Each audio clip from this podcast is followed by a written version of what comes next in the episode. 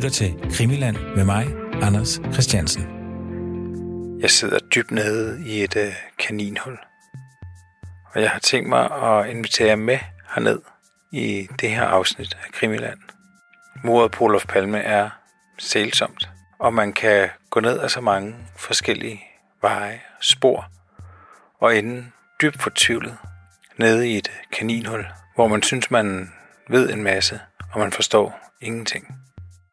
Jeg er gået ned i sådan et hul. Det er måske ikke det, det bedste kaninhul i verden. Det er heller ikke det største, og det er heller ikke det mest oplagte. Men øh, nu er jeg her, så øh, vil jeg da gerne vise det frem. Men inden jeg går i gang med det, så vil jeg lige knytte et par bemærkninger om den aktuelle situation. Det her program, det er optaget den 1. juni 2020. Og det siger jeg, fordi det betyder, at vi er gået ind i den måned, hvor Palmegruppen har sagt, at de kommer med deres bud på en løsning på mordet. Faktisk så kan man forvente, at der kommer et pressemøde allerede midt i juni. Og her der vil chefanklager Christa Petersen fremlægge, hvad de i Palmegruppen har fundet ud af. Og det er jo helt vildt. Altså 34 år efter mordet på Olof Palme, så kommer den svenske chefanklager for Palmegruppen altså med sit bud. Og Christer Petersen han har været meget optimistisk hele vejen igennem. Han siger, at de har fulgt et meget interessant spor, og han har endda også sagt, at han har en klar idé om, hvad det er, som skete den 28. februar på hjørnet af Sværvæggen og Tunnelgatteren i Stockholm kl. 23.21.30. 1986. Men inden man springer i luften af, af glæde, så skal man måske lige slå lidt koldt vand i blodet. Fordi han har også sagt, at der kommer til at ske det, at enten så rejser Palmegruppen anklage mod en person eller flere personer, eller også så lægger de efterforskningen ned for bestandigt. Og det er her, der kan komme lidt øh, malurt i bæret. For den sidste ting er måske overvejende sandsynlig. Vi ved det ikke. Vi ved faktisk ikke særlig meget om, hvad Palmegruppen er nået frem til. De holder kortene tæt ind til kroppen. Men det vi ved, det er, at Palmegruppen har fokuseret rigtig meget på selve gerningsstedet. De har lavet nye analyser af gamle vidneforklaringer. De har sågar afhørt nogle vidner på ny, og de har også afhørt vidner, som ikke før har været afhørt af politiet. Vi ved også, at de har, de har fulgt det spor, der vidrører Skandiamanden. De har blandt andet taget DNA-prøver fra nogle af Skandiamandens slægtninge, og de har også renset et hus, hvor Skandiamanden tidligere har boet. Og det gør jo, at øh, i øjeblikket så den gruppering inden for palmemors fans, eller hvad vi skal kalde folk som mig selv, der beskæftiger sig meget med palmemordet, den gruppering, der tilhører Skandiaman-fløjen, de har vind i sejlen i øjeblikket, og der er overvejende mange, der tror, at det er Skandiamanden, der har myrdet Olof Palme. Det tror jeg ikke på. Og det er der andre, der heller ikke gør. Blandt andet journalisterne Lars Bornes og Gunnar Wahl, som begge to har beskæftiget sig rigtig meget med palmemordet. Vores egen Anders Øjes tror slet ikke på det. Og uden at gå for meget ind i, øh, hvorfor og hvorfor ikke Skandiamanden, så øh, vil jeg bare henlede opmærksomheden på afsnit 17 af det her program, det der hedder Palme efterforskningen er snart slut. Der vender vi nemlig Skandiamanden op og ned. Men som sagt, så ved vi ikke synderligt meget om, hvad Palme efterforskningen går og tumler med.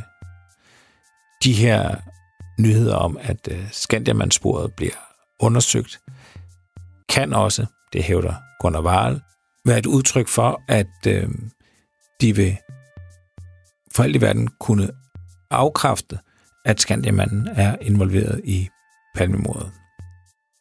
Hele det her Skandiamands halløj, det fik jo sindssygt meget opmærksomhed, da magasinet Filter lavede et øh, særnummer tilbage i 2016, der simpelthen hed Løsningen, og på forsiden var der et billede af Skandiamanden.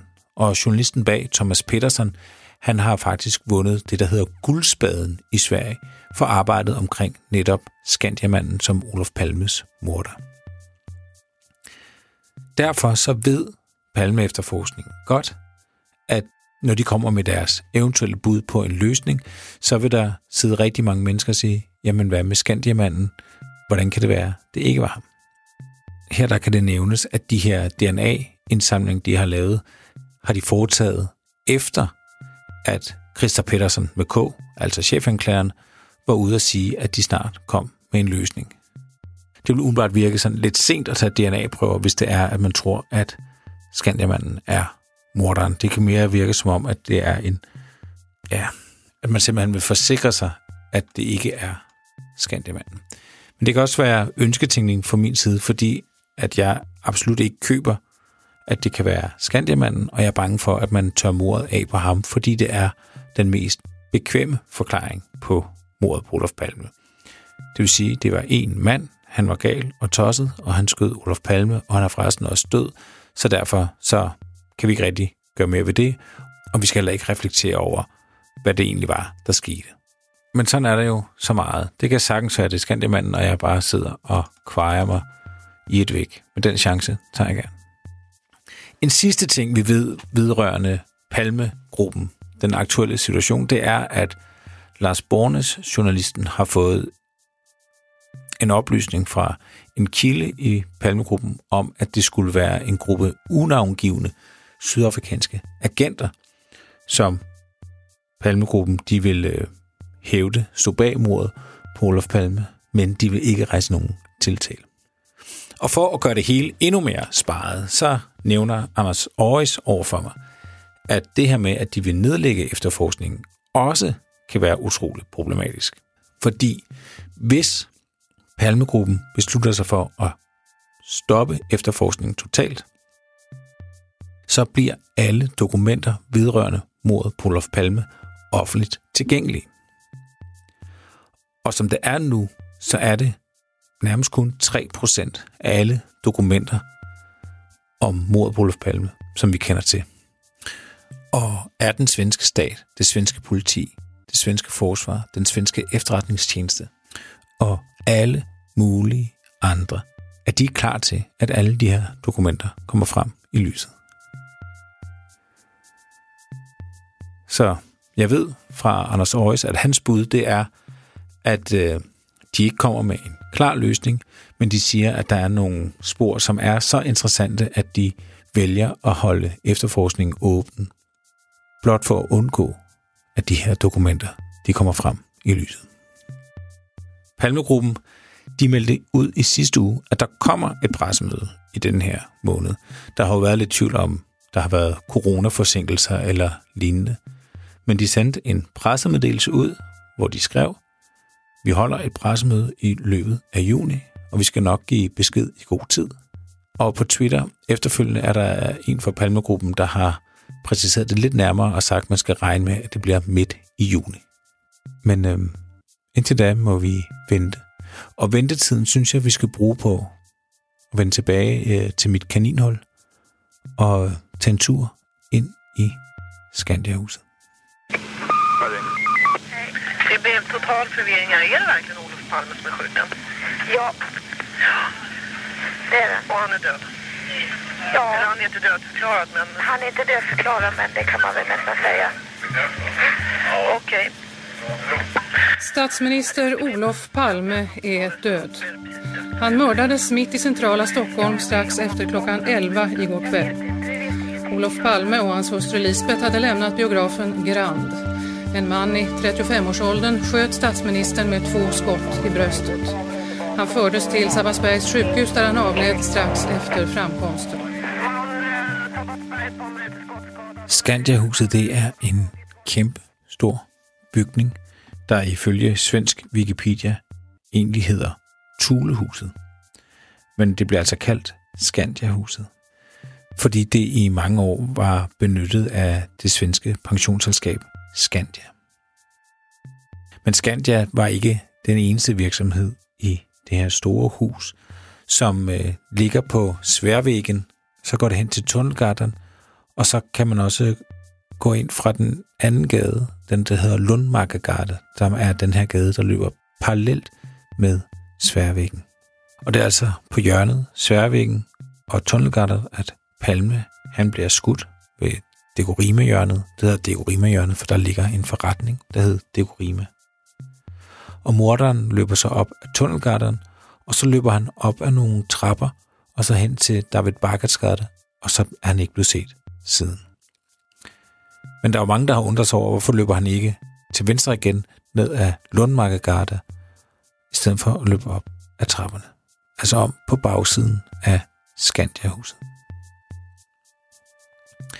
Når man taler om Skandiahuset i forbindelse med mordet på Olof Palme, så er det klart, så kommer man til at tale om Stig Engstrøm, ham der simpelthen bliver kaldt Skandiamanden.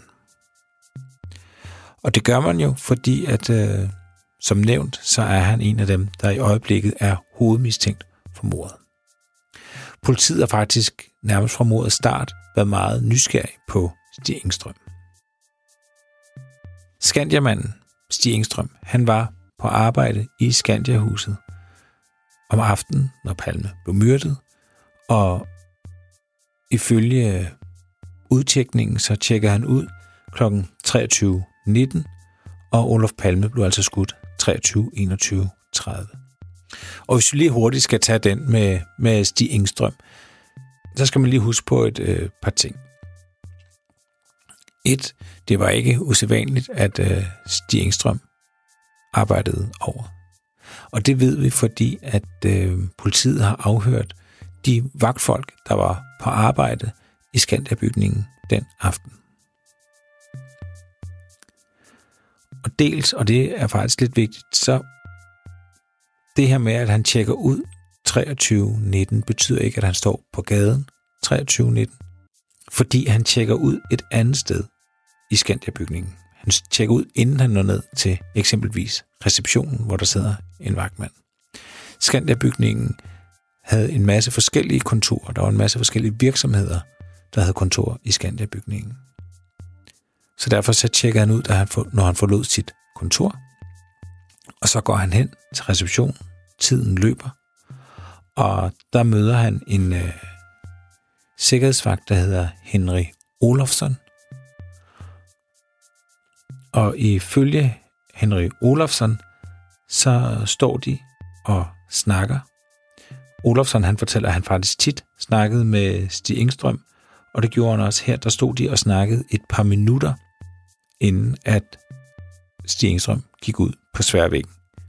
Og så er det, at tiden begynder at løbe for Stig Engstrøm, hvis han skal myrde Olof Palme.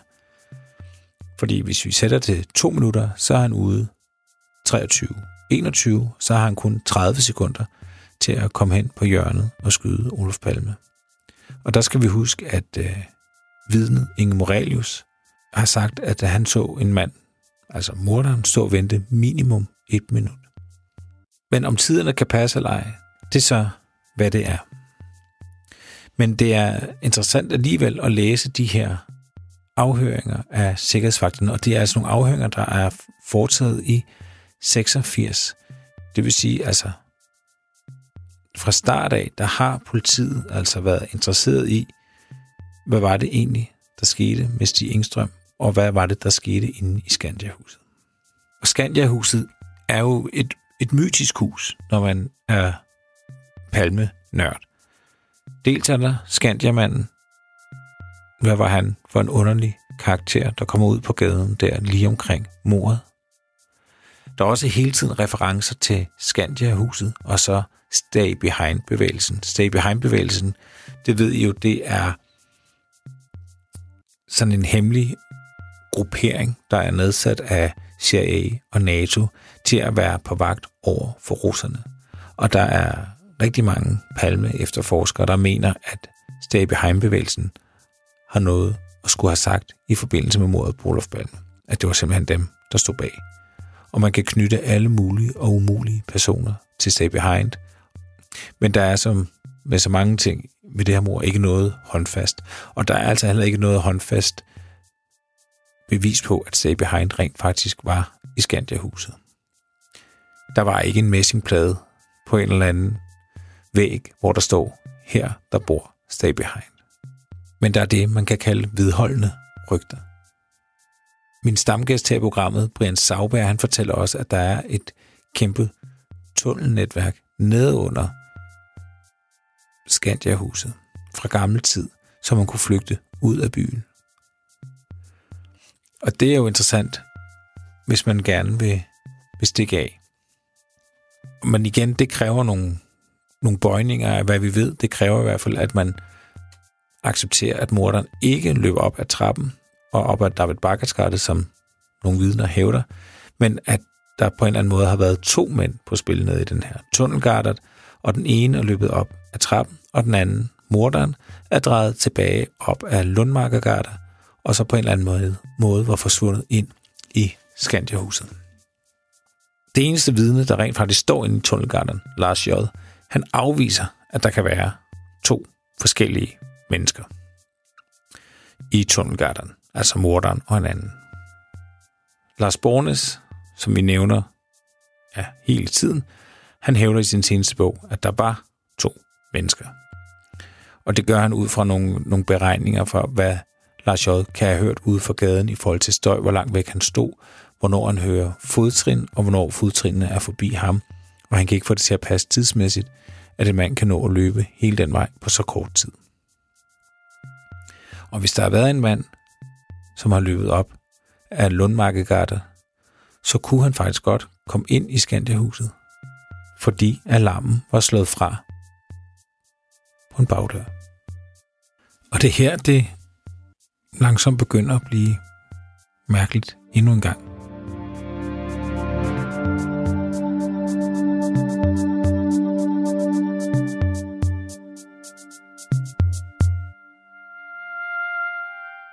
Som sagt, så har politiet afhørt de forskellige vagter, der var på arbejde i Skandiahuset på moraften.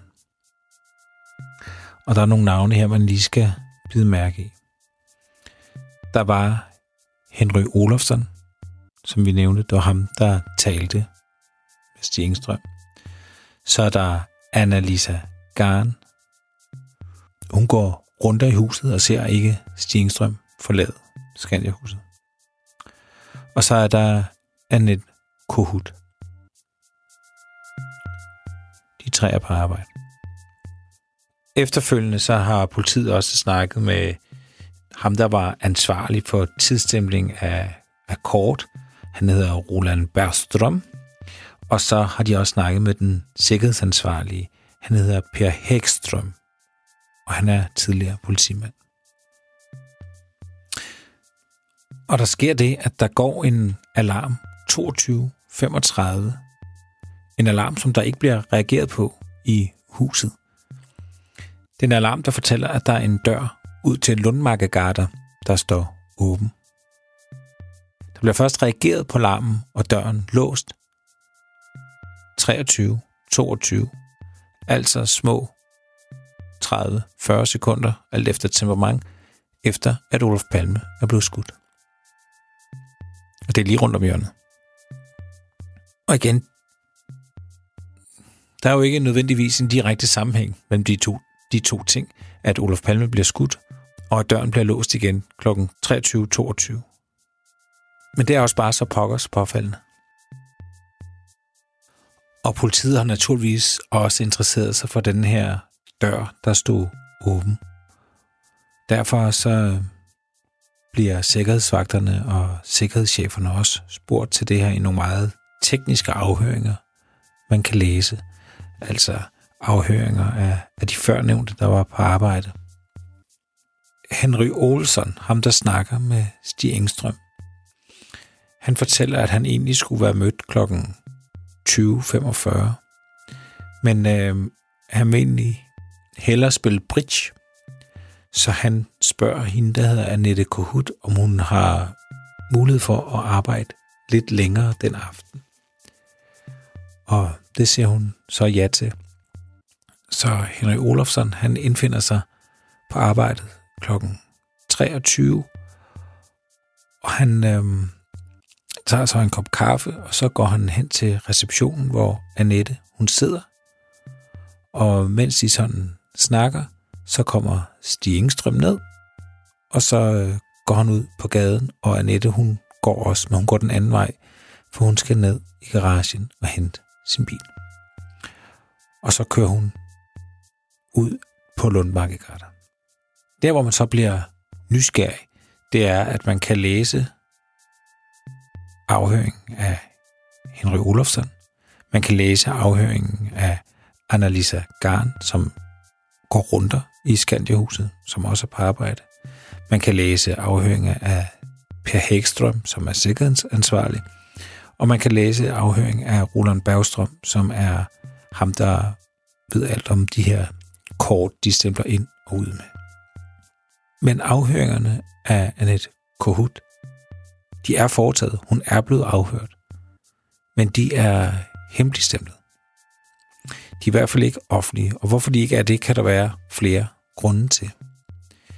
Dels så kan der være den grund, at øh, alle de her, der er offentlige, de er egentlig kun brugt i forbindelse med retssagen mod Christa Petersen, altså manden, der blev dømt og siden frikendt for mordet på Olof Palme. Men man vil utrolig gerne høre fra Annette Kohut.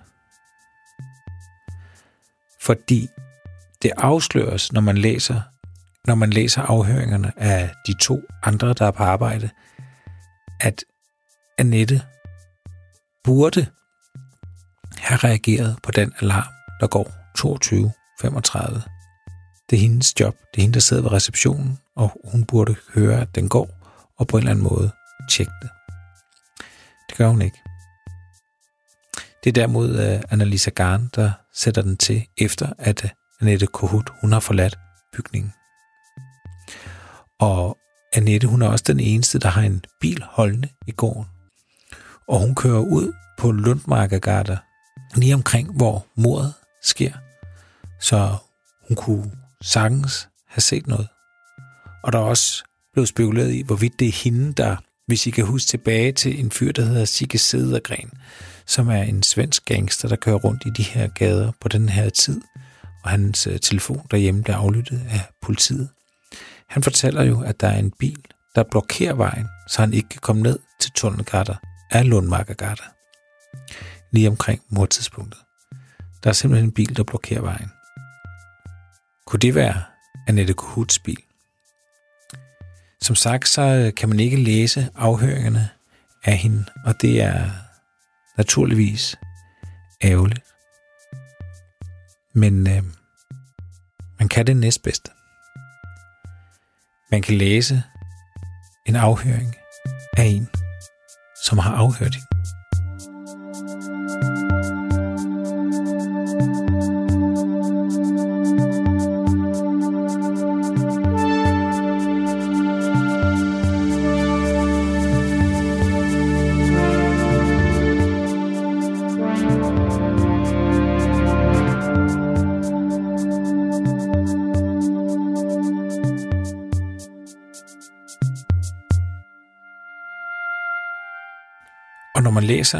Afhøringen af afhøringen, så bliver det hele endnu mere underligt. Den 9. juni, der bliver Per Hækstrøm afhørt af politiet. Og Per Hækstrøm, han er altså sikkerhedschef i Skandia-huset. Og han øh, er selv en øh, gammel politimand. Så afhøringen med politiet har sådan lidt jovial karakter. De starter med at, at hilse pænt på hinanden og sige lidt om, hvordan det går og hvordan det står til. Og de spørger os mere ind til, hvordan han sådan opfatter folk, og hvad, hvad han tænker, og hvad hans teorier er, end hvad man normalt gør af et, øh, med et vidne. Og de taler naturligvis om øh, Stig Engstrøm, og om hans udtjekningstider, og om det kan være, være ham. Og så pludselig så, øhm, så siger afhøren, og nu skal jeg ekstemporere, som min øh, tysklærer, hun sagde. Vi har talt med de personer, som var der, da han forlod bygningen. en pige, som hedder Annette Kohut, og en fyr, som hedder Henry Olsen. De to sad i receptionen, da han gik. Og da han øh, kom chokeret tilbage ved 23.40-tiden, der skal lige indskyde, at der sker jo det, at Skandiamanden, han øh, 20 minutter efter mordet, kommer tilbage i Skandiahuset og fortæller sådan chokeret om, hvad han har oplevet. Og der fortæller han, altså, at han kom ud på gaden, og der, øh, da han kommer ned til hjørnet, der ligger, der er Olof Palme blevet skudt. Så han kommer sådan lidt for sent til mordet. Det er hans første forklaring. Og han er så rystet af hele situationen og kommer, kommer tilbage i Skandiahuset og vil ringe for at se, om han kan komme hjem til sin bopæl på en anden måde. Nå, vi har også snakket med dem, der sidder tilbage, da han kommer tilbage i bygningen. Og da han kommer igen, så har Annette Kohut forladt Skandiahuset med sin bil fra garagen nedunder. Afhøren spørger så, ved du, hvilken bil hun kører? Nej, siger han så. Hækstrøm. Men det er et ganske godt spørgsmål.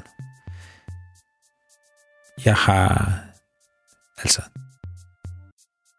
Den pige giver mig puls på, faktisk. Jeg får lidt puls på af hende.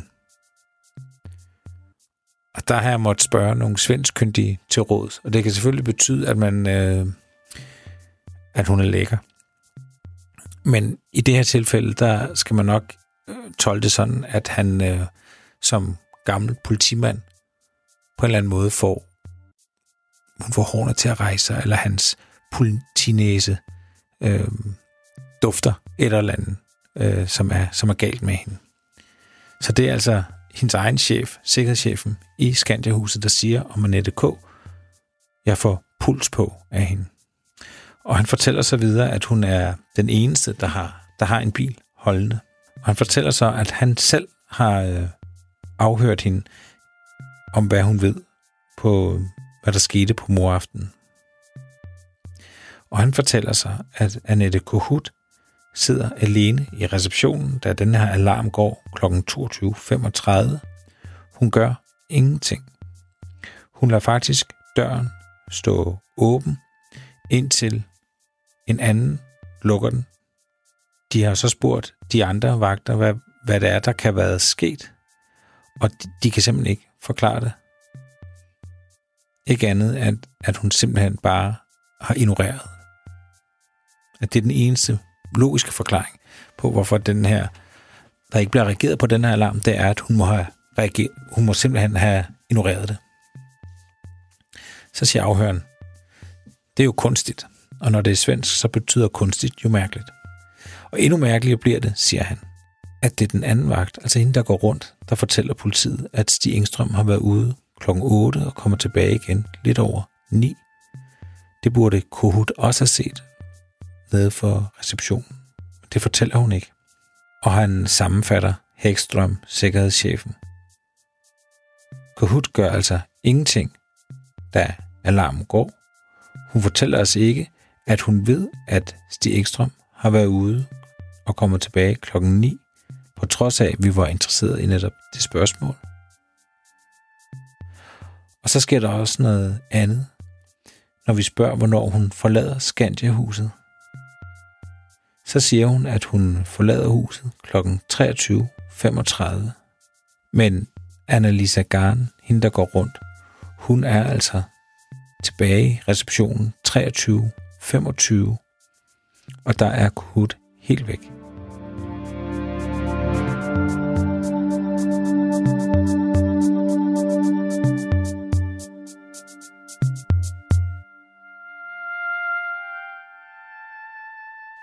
Og det underlige ved Annette Kuts forklaring, det stopper ikke her.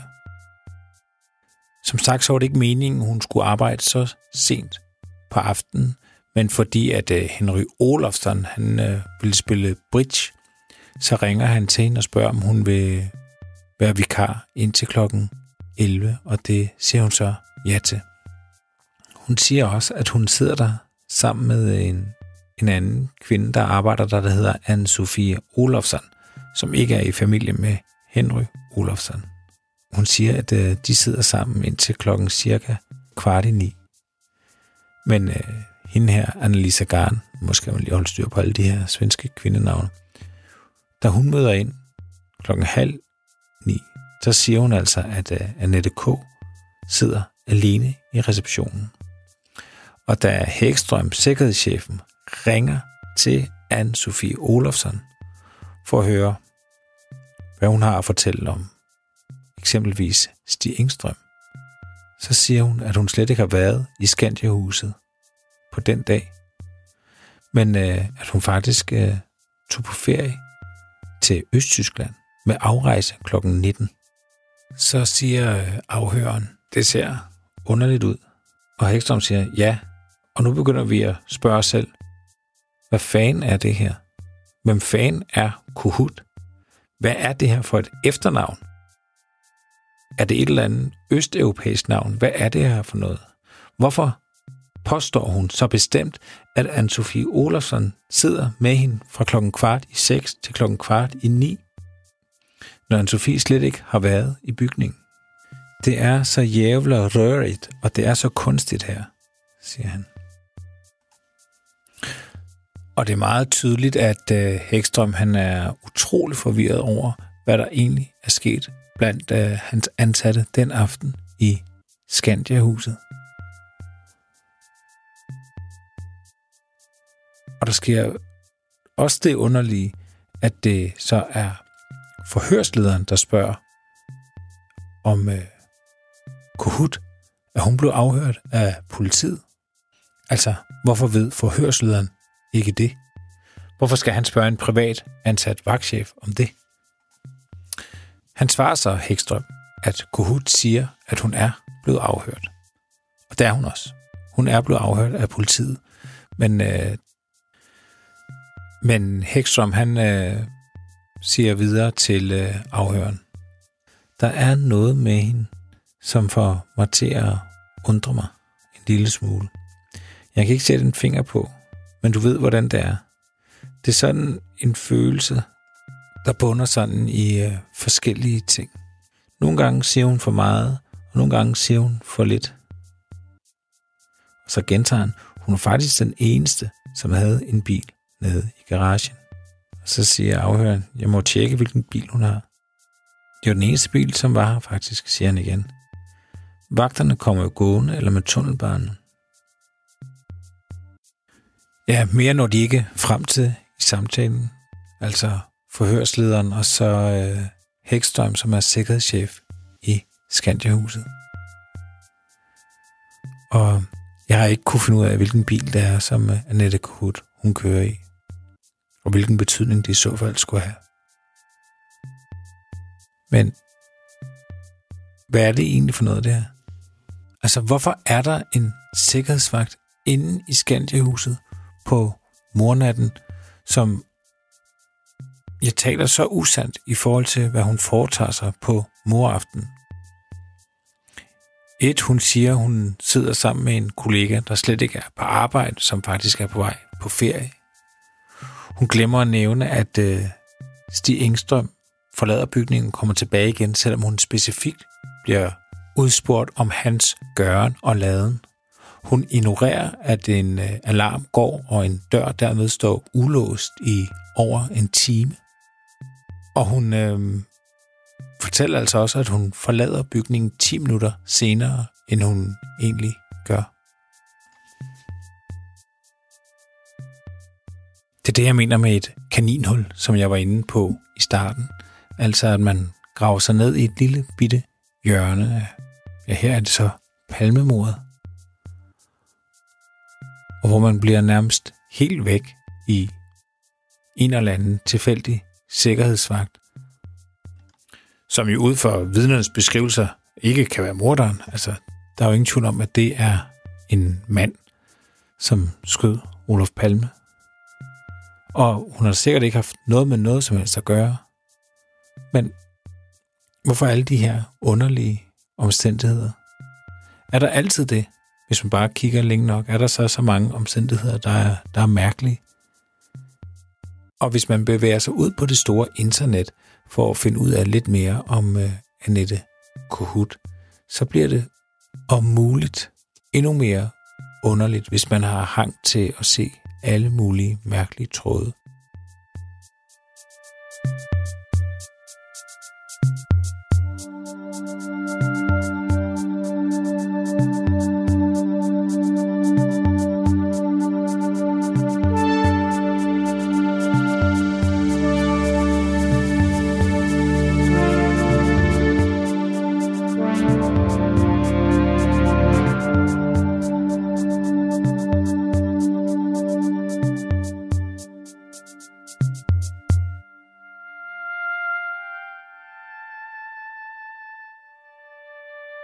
Så undersøger lidt om øh, Annette K's baggrund, efternavnet Kohut, det er tjekkisk, og hun er, hun er datter af en tidligere medarbejder på det svenske tidsskrift Kontra.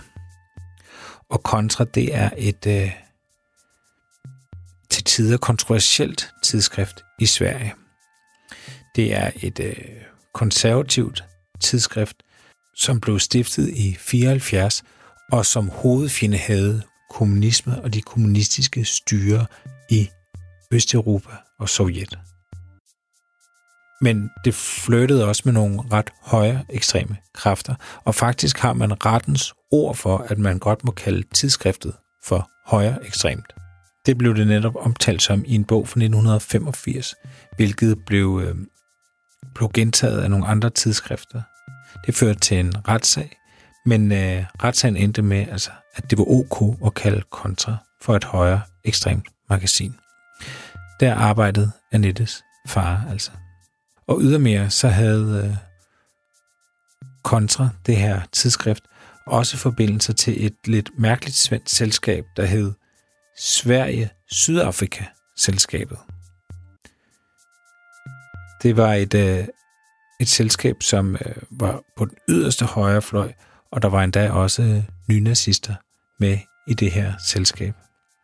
Og når man læser i øh, bogen Sweden and National Liberation in South Africa, der kan man netop i en fodnote læse, at det her Sverige Sydafrika-selskab altså havde flere navnesamfald med magasinet Kontra.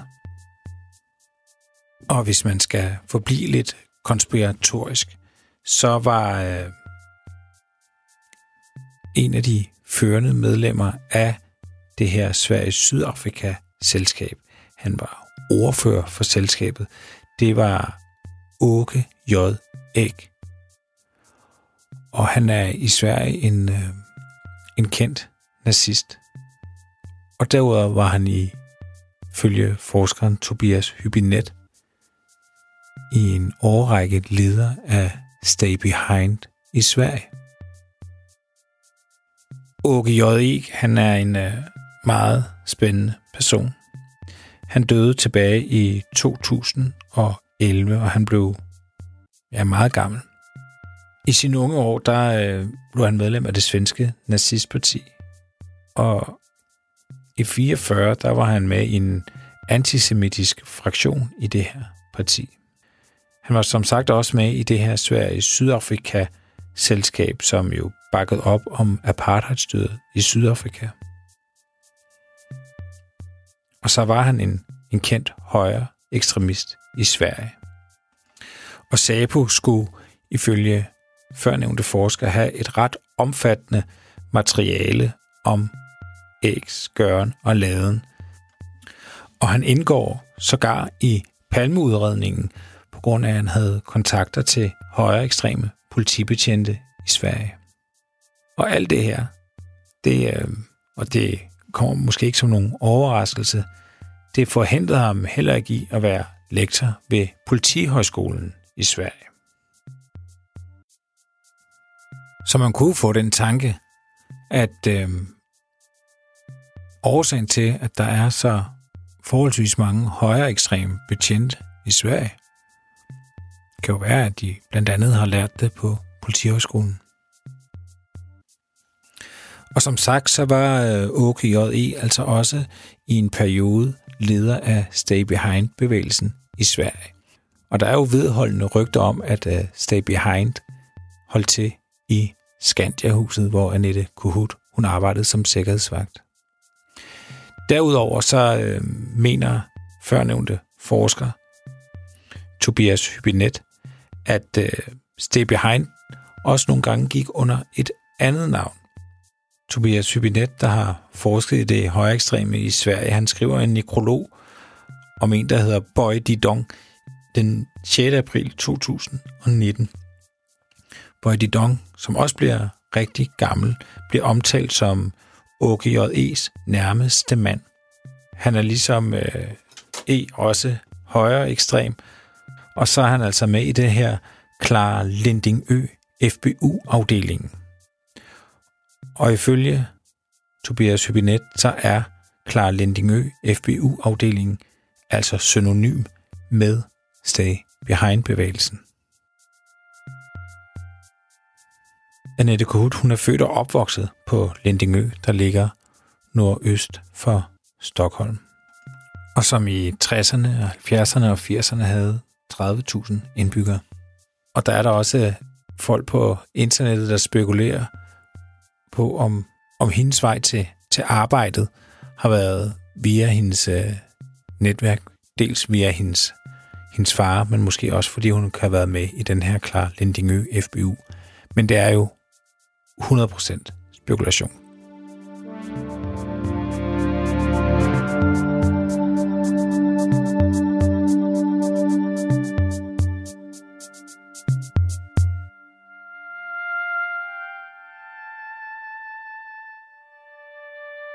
Kaninhullet igen.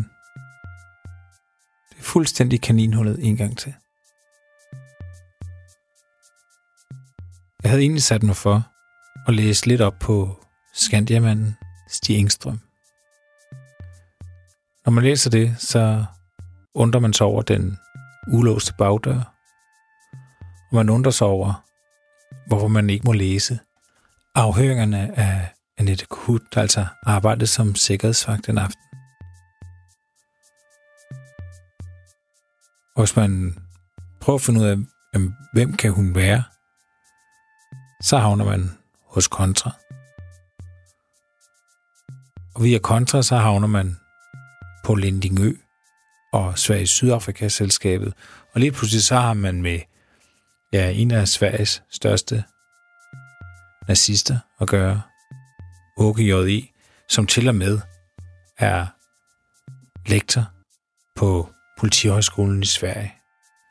Og ifølge en forsker i netop høje ekstreme miljøer, altså også leder af Stay Behind-bevægelsen i Sverige. Sydafrika, politiet, Stay Behind. Og når man er nede i kaninhullet, så føles det som om det er, er tæt på, og det giver mening. Men jeg ved jo også godt, det ikke gør. Jeg beviser i hvert fald ingenting. Jeg beviser ikke, at Kohut overhovedet kender OGJE, og jeg beviser heller ikke, at OGJE har noget med mordet på Olof Palme at gøre.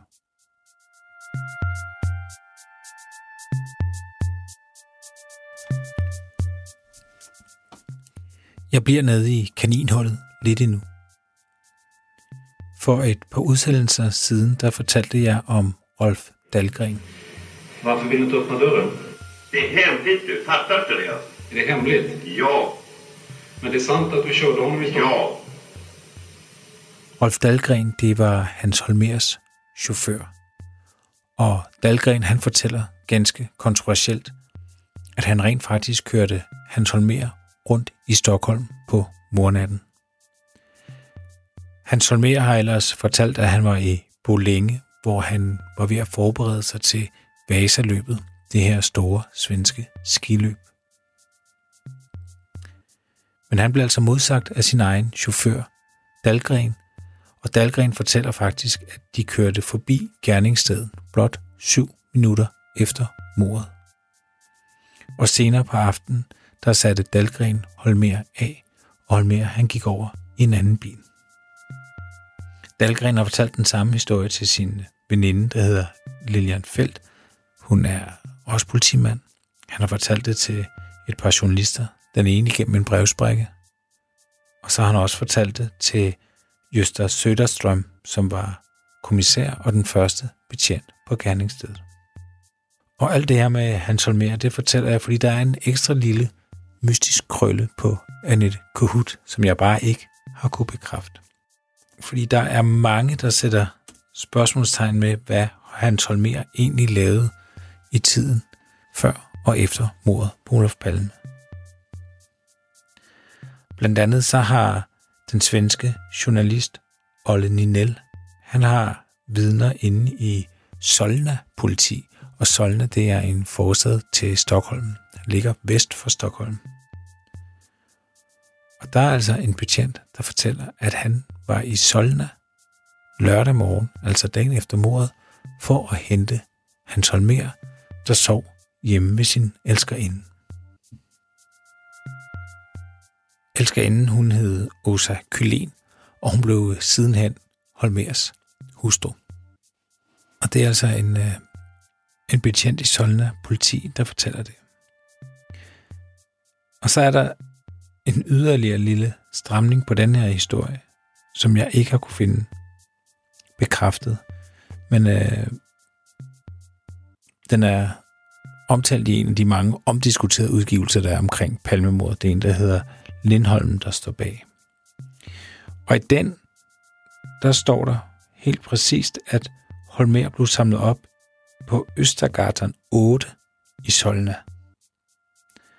Altså Østergatan 8 i Solna. Det, der er underligt ved den oplysning, det er, når man øh, læser afhøringen af Per Hækstrøm. Altså det var ham, der var sikkerhedschef i Skandia-bygningen, og som altså fortalte om Annette Kohut. Der siger han, at Annette Kohut, hun bor på Østergatan 8 i Solna. Fortællingen er så, at øh, Annette Kohut og Åsa Kylen skulle dele opgang og sandsynligvis kende hinanden. Og det muligvis skulle være derfor, at øh, Kohuts afhøringer er hemmeligstemplet. Men altså, det er igen et af de her mange rygter, som er i omløb. Det vi ved, det er, at Annette Kohut, hun boede i Østergarden 8 i Solna. Men vi ved altså ikke, om Holmers elskerinde Åsa Kulin gjorde det samme. Altså, vi ved, hun boede i Solna, men jeg har simpelthen ikke kunne finde ud af, hvad adressen var. Men det tjener egentlig også bare som eksempel på, hvor let det er at fare vild, når man beskæftiger sig med det her mystiske mor. Christian Kirk Muff, som har været med i udsendelsesrækken et par gange, han sagde på et tidspunkt til mig, at man skulle hyre en matematiker, som kunne sige noget om sandsynligheden i det her. Det er en, øh, det er en sjov tanke, fordi der er så mange gange, hvor man støder på en eller anden oplysning, og man siger, jamen, det kunne da sagtens være, eller det er da også tilfældigt. Men lagt sammen, hvor mange tilfældigheder kan der egentlig være? Hvis vi tager indeværende historie, hvorfor bliver alarmen, der har været slået fra, slået til, altså under et minut efter, at den svenske statsminister bliver slået ihjel? Og hvad er sandsynligheden for, at øh, hende, der har negligeret den her alarm, hun er datter af en øh, ansat på et øh, meget palmefinsk tidsskrift. Samtidig med, at øh, hun øh, lyver om, hvem hun har været på arbejde sammen med, hvornår hun er gået, og hvad Skandiamanden han har foretaget sig. Og sådan er det hele vejen igennem. Olof Palmes skattesag, der forsvinder, radiohørespillet, der handler om en tyrans død, som bliver sendt samme dag, som Palme bliver myrdet. Betjenten, der lige skal flytte sin bil og parkere den tilfældigvis det sted, hvor morderen sidst er set. Olof Palme, der på mordagen får at vide, at Bofors, den store våbenfabrikant, handler ulovlige våben med Iran. Et hav af walkie-talkie observationer, der får Sabo til at konkludere, at øh, Palme blev overvåget af minimum fire mand på mornatten. En betjent, der mod lægernes anbefaling lader sig udskrive for hospitalet, også på mordagen, og så videre, og så videre, og så videre. Det med matematikeren, det er, det er ikke en dårlig idé. Det har jeg ikke gjort endnu, men det... Øh, jeg kan godt se det regnstykke. det kan jeg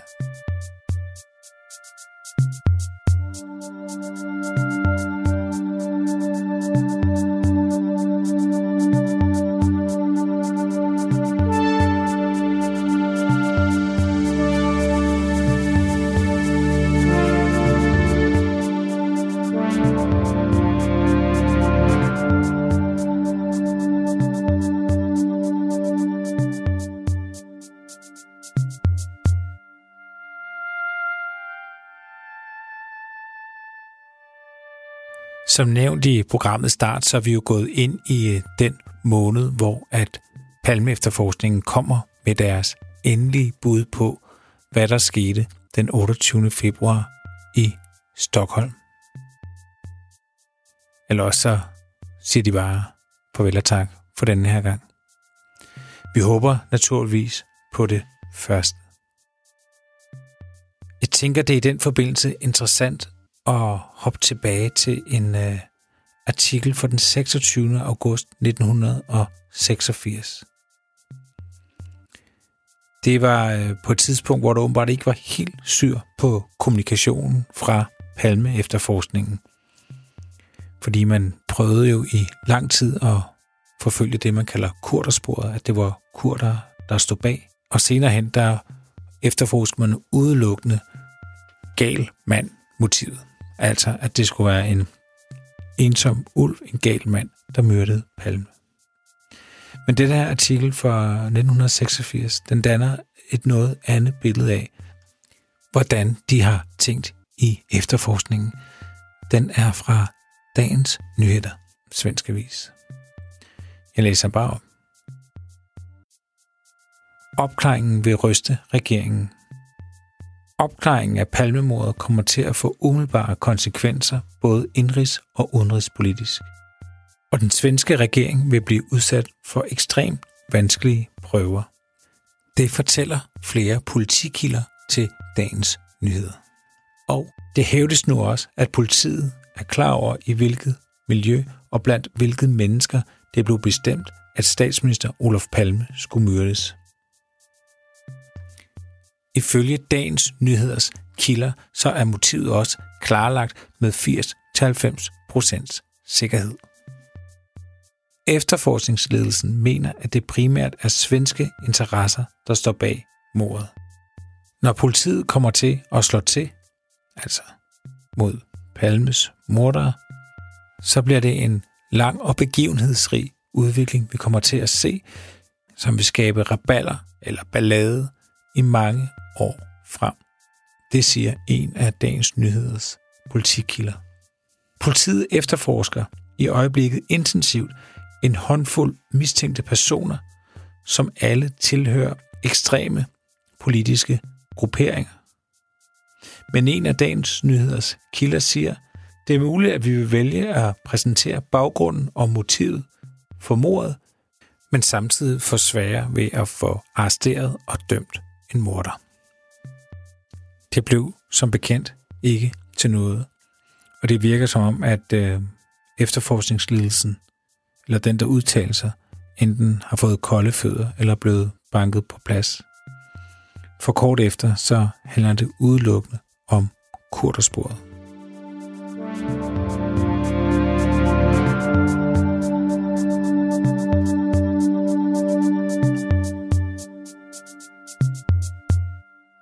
Programmet er produceret af Wingman Media for Radio 4.